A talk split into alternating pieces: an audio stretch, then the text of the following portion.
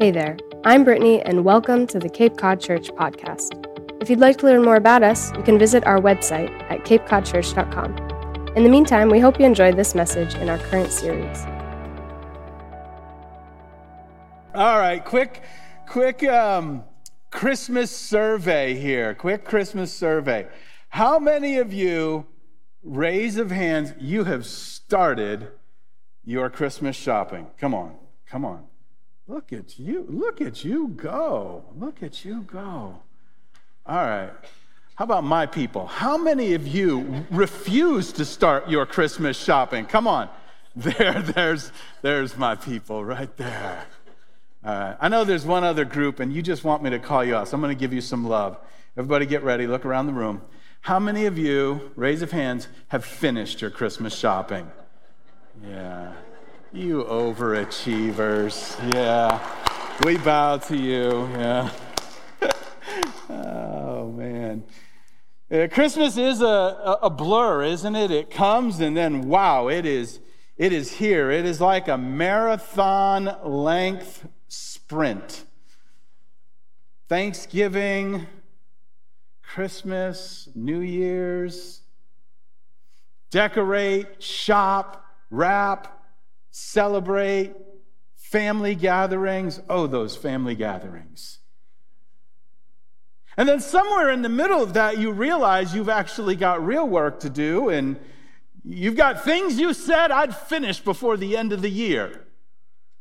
And man, it is, it is game on. Is it any wonder that this season can just feel exhausting? I mean, it's just exhausting. So I thought we would start this whole season uh, talking a little bit about a good night's sleep.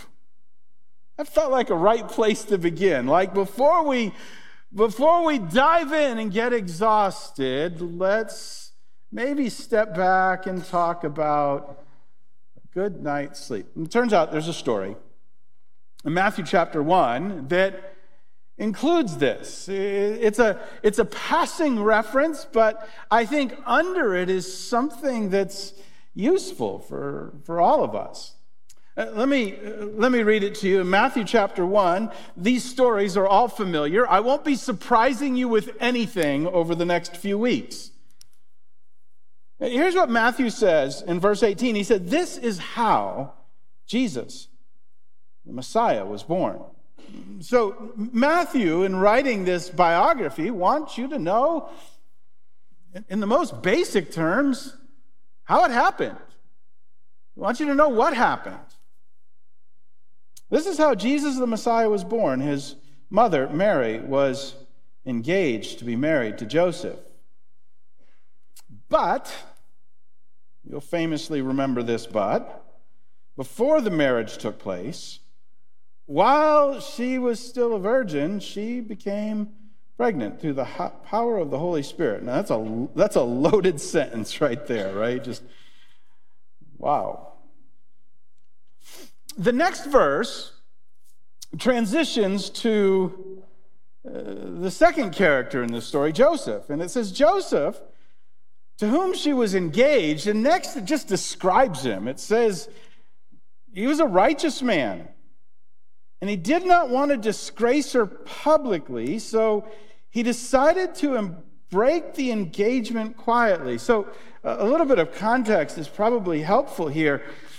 Joseph and Mary were engaged, and the, the, the engagement process of the day was pretty significant. It was, it, it was more than our engagement uh, process today. It was, it, it, was akin to a, a, marriage, and you to, to break it was something significant. And, and really, Joseph had two options.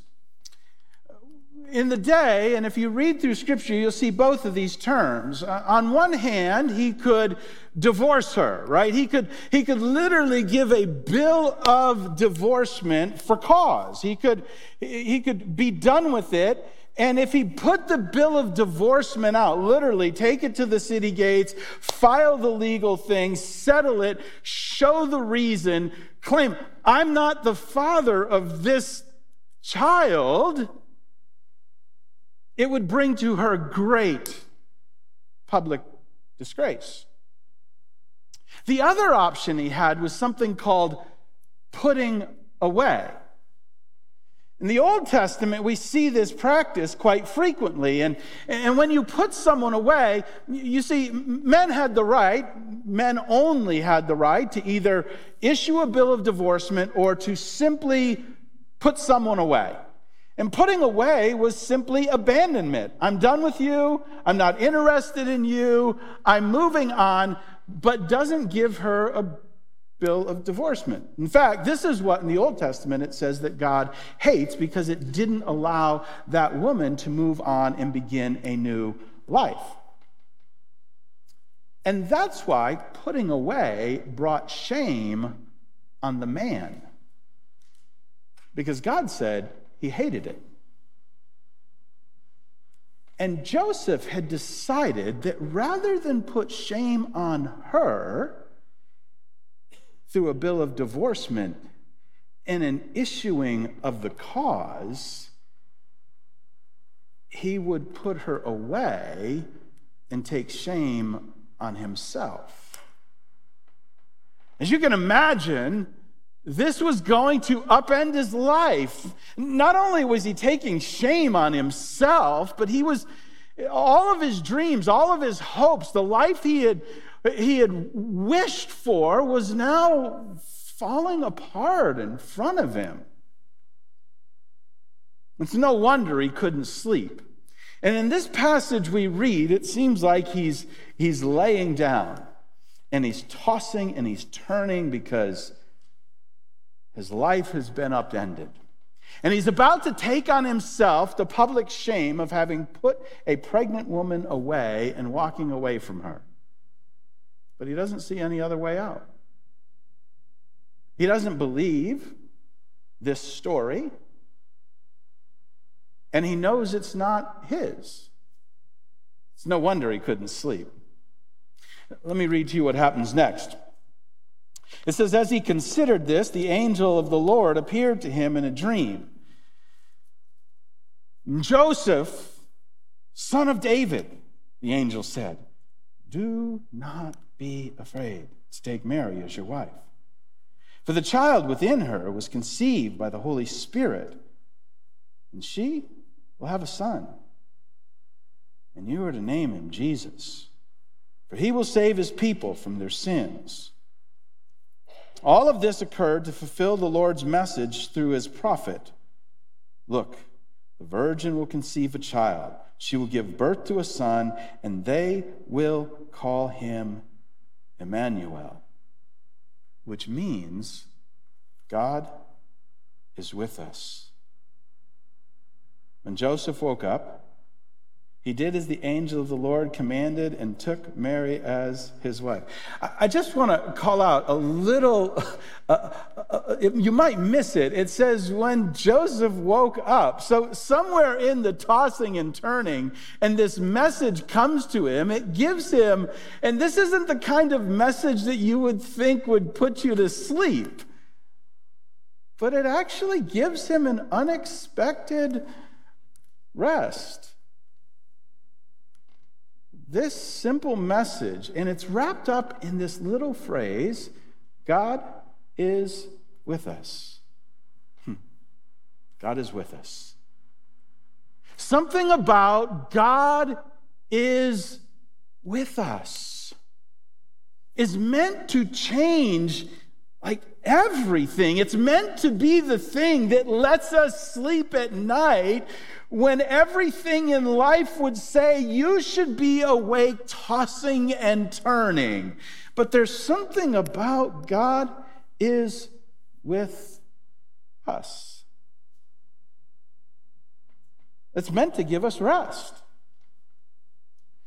I, I, think we, we pass over that so fast, as if, as if we, we, we, we say God is with us and we go, yeah, yeah, yeah, yeah, yeah, yeah, but isn't God always with us? But that's, That's precisely not the point of this passage, right? There's a, uh, there, there's, a, there's a sense, a very real sense, that in Jesus Christ, God was going to be with us in a way that he was not previously with us. I think sometimes we get lulled into this like theological malpractice of thinking God is everything, and God is not everything. God is, pantheism says God is that chair, and God is this table, and God is that microphone, but that's not Christianity, and that's not what it means when it says God is with us. He, he, he's saying something here that, that in a way that wasn't true before, the world is changing, and that in the person of Jesus Christ, God will be with us. And that's meant to give us rest because, listen, the, the, the opposite of that is that we are it. It's just me. It's all on me, and it's all up to me. And let me tell you something me is exhausting.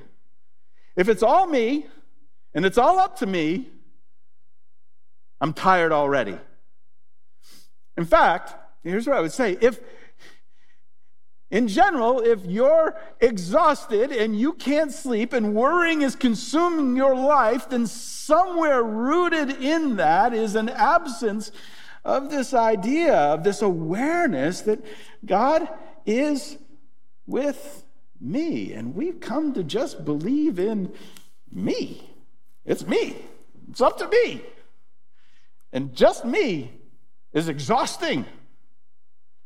I watched a commercial, it was about a year ago and uh, Macy's, for the past decade plus, has been doing an annual uh, advertising campaign. You've seen this. It's called Believe, and it's tied to the Make a Wish Foundation. And they come up with amazing commercials every year. And last year, about this time, uh, there was a commercial came on, and, and I don't remember all the context, but, but Santa, and you know, it's always, you know, Santa, and there's a little girl, and she's cute as can be, and, and he's going to say, You just have to believe. Now, listen, I'm, I do not want to be like a Grinch. I totally get it. Like, like I don't expect culture to like say you have to believe in baby Jesus or something like that. I get it. I know it's about I know it's about like, you know, in the context of that commercial, it's Santa and Santa's supposed to say to this little girl, you just have to believe in me and it will all come true and and Santa looks at her and he says like in this most earnest voice, you just have to believe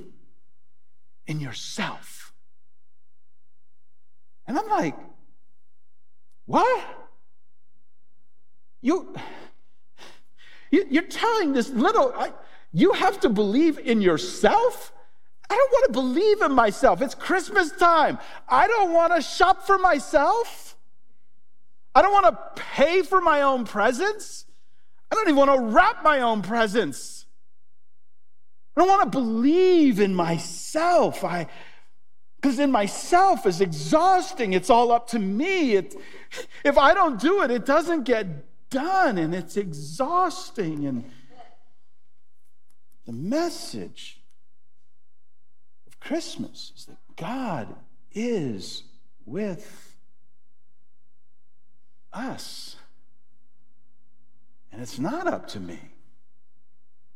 And that is meant give us rest. I know you're thinking, well, how does that work? how, does, how does God with us give us rest? Let me give you one way, and I think it's one of the most important ways because it touches on so many areas of our life. You see, God with us gives me rest from everything I can't control. See, here's my guess. You've got stuff in your life right now that you can't control, and it's a problem. There's a person there's stuff, and you can't fix it. You can't control it, and you can't change it. And it's a problem and it doesn't go away. It especially doesn't go away when you go to sleep. But see, God with us is literally meant to be the solution to the things I can't control. Let me tell you what you can't control, just in case you were looking for a list.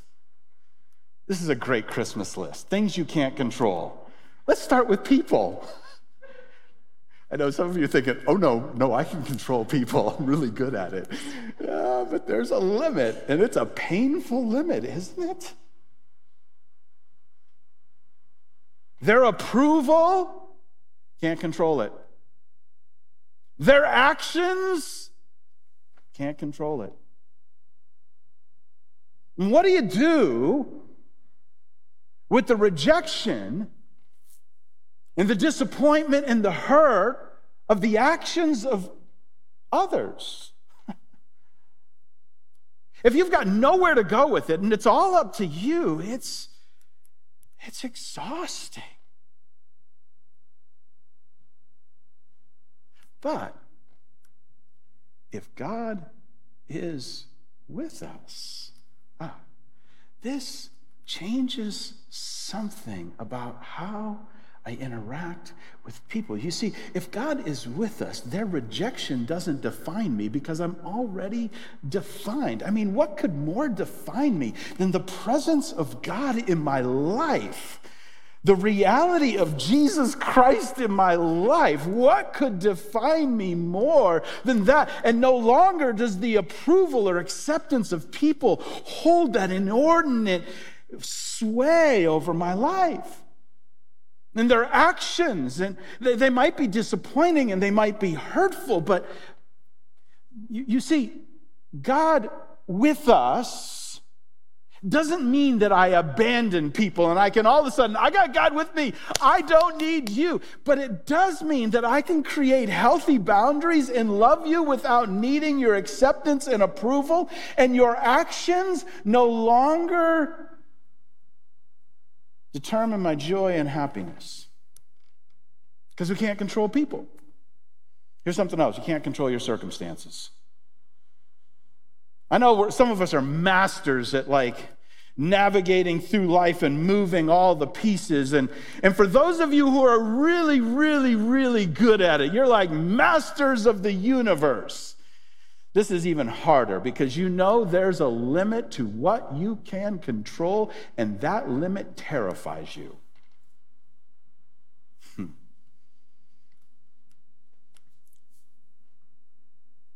What do you do when nothing happens that you want it to happen? What do you do when the thing you need to change doesn't change? What do you do with waiting? Waiting. Waiting. You, you see, this is where the, the, the, the, presence of God, like this, this idea that God is with us, changes everything because it allows me to let go of artificial timelines. Oh, this has to be, this has to be. This person, this thing, but if God is with us, then He's not done. My artificial timeline for when this had to happen and when it has to look a certain way suddenly evaporates because God's with me. And if He's with me, He's, he's not done. Even though I think He should have been done and I wish He would have been done, He's not done and He's, he's still there. He's still with us. Do you see how God with us releases us from the things we can't control? Let me give you one other thing you can't control tomorrow. You can't control tomorrow. I mean, we spend an inordinate amount of time and energy trying to control tomorrow and trying to predict tomorrow, and we can't. Take an inventory of everything in your life you're worried about. And I'll bet that most everything on that list has an element to it that's in the future. Those worries are built on things if, if, if. You see, tomorrow is a bully, and it loves to pick on today. Have you noticed that? Tomorrow just won't leave today alone. It just messes with today. This is why the scriptures say don't worry about tomorrow. Today's enough. But tomorrow won't leave today alone. Tomorrow is obsessed with picking on today. And it's why many of us simply cannot enjoy the present because we're too consumed with tomorrow. Tomorrow's a bully and it won't leave today alone. And in a very, very practical way, this passage is speaking to us about the singular idea that God with us changes how we deal with things we can't control. Let me uh, finish with a couple of passages of Scripture. These are so good. I just want you to kind of lean in and listen to what they're saying. In the Gospel of John, which is another of the biographies of Jesus, John records that this is what Jesus said. And Jesus said, I will ask the Father, and he will give you another advocate who will never leave you. So Jesus is coming towards the, the end of his ministry, and he's preparing people, and he's preparing them for his absence. And so he says, the Father is going to give you another advocate who will never leave you. He is the Holy Spirit who leads into all truth. The world cannot receive him because it isn't looking for him and it doesn't recognize him. But you know him because he lives with you now and later will be in you. No, I will not abandon you as orphans. I will come to you. And I love this passage. It's just become one of those verses that's been meaningful to me. I'm with you, and later I'll be in you. Do you see what Jesus, Jesus is saying to his disciples? Listen, right now I'm with you. I'm with you. You're, you're, you're, you're seeing my tangible presence. But I'm not done. I'm going to go away, but I'm not, I'm not going away. I will be in you. You see, the, the, the meaning of the resurrected Jesus Christ is that he is alive, and through the, the supernatural work of Jesus Christ, he is in us. I'll be with you, and I'll be in you. Do, do you see? God is with us. And then he goes to the cross, and for a moment we're terrified that the story is over. But what he's saying is, I will be, I am with you, and I will be in you. His presence in our life. God is with us, is meant to change everything. Let me read to you one more passage. It's from Colossians chapter 3. We read this this summer when we were working through the book of Colossians, verse by verse. And I said then that it's one of my favorite passages, and I just want to revisit it again because in this sense, it's so important. It's like, it's like, a, it's like a, a practical, it's like a handle you can take and you can apply this idea of God is with us, and you can apply it in a practical way that actually helps you to overcome the things in life you can't control. So here's the practical way. He says this in verse 1 Since you have been raised to new life with Christ. Since you've been raised to new life with Christ, since you've had this new life, since you've encountered Jesus, since you've said yes to him and he's come to dwell in you, watch this. Set your sights on the realities of heaven, where Christ sits in the place of honor at God's right hand. Now, now if, you, if you've got your Bibles open, you might circle that word set, like set your sights, set your sights. This is what matters. This kingdom, this place, this way of seeing the world, the kingdom of heaven, God's world, God's way, God is with us. Look at the world through this. Let this set your mind on that place. Think, verse 2, think about the things of heaven, not the things of earth. Like, listen, I just like, like, whoa, slow down. Think, take your mind, focus your mind, rest, set yourself, fill your mind with the things of heaven, not the things of earth. Ah, I can't do that. I can't do that. I can't do that. I'm, I'm tossing and turning at night. I'm worried. I'm, I'm obsessing about tomorrow and I'm obsessing about circumstances and people. And he says, No, no, you can do it. For you died to this life. You died to this life. And your real life is hidden with Christ in God. Listen, here's what he's saying. He's saying this since you've been raised to new life, since you've encountered Jesus, this is your new life. Set your mind on this. Fill your mind with this. Park your mind here, not there. You have a choice to make at what you fill your mind with.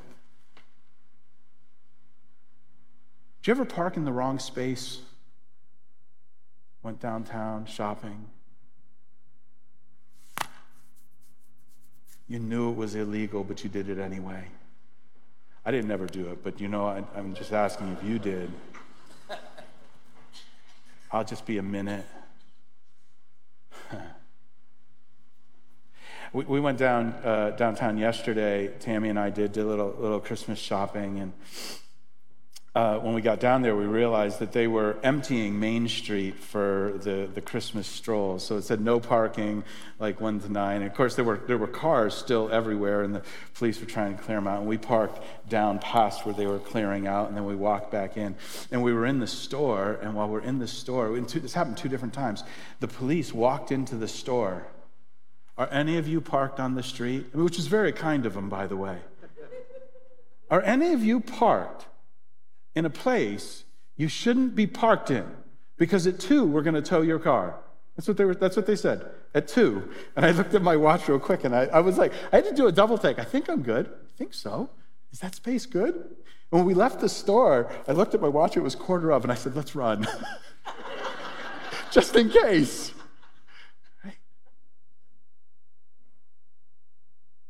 You have a choice about where you park your mind. You have a choice about what you dwell on. You have a choice about what you obsess about. The things you can't control, the people you can't control, the circumstances, tomorrow. You have a choice of where you park your mind. You say, Ben, my mind's got a mind of its own. I got no control. Well, you have control.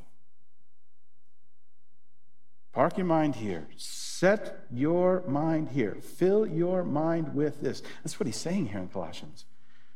You want a practical way to do it? Take these verses, commit them to memory. Since you've been raised to new life in Christ, set your mind on the things of heaven. For you, you died when Christ died. And your real life your new life is hid in Jesus Christ. That's the way you should look at the world. And that's where rest comes from when my mind stops swirling with all the things I can't control and rests in Him. One last thing. That verse begins by saying, Since you have been raised to new life in Jesus Christ. You see, this whole journey of God with us in this world begins when I say yes to Him, when I embrace Him as my Savior, when I welcome Him into my life, and I am literally raised to new life. That's where it all begins. And today, maybe for you, you've not yet taken that step, that step of saying yes to Jesus Christ and welcoming him in. And if that's the first step for you, as we get ready to close, I'd like to give you a chance to do that. Would you bow with me? We bow our heads and we close our eyes just in this, this simple act that we do each week is a way of sort of separating ourselves from what's around us, what's behind us, what's in front of us, so that we can hear what maybe God is saying to us.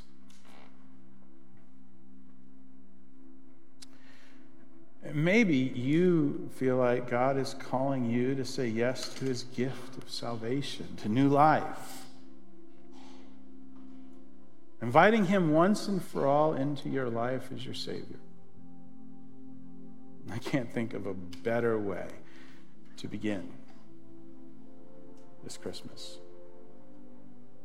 So, if that's you, let me invite you to close with a simple prayer of faith. Something like this Dear God,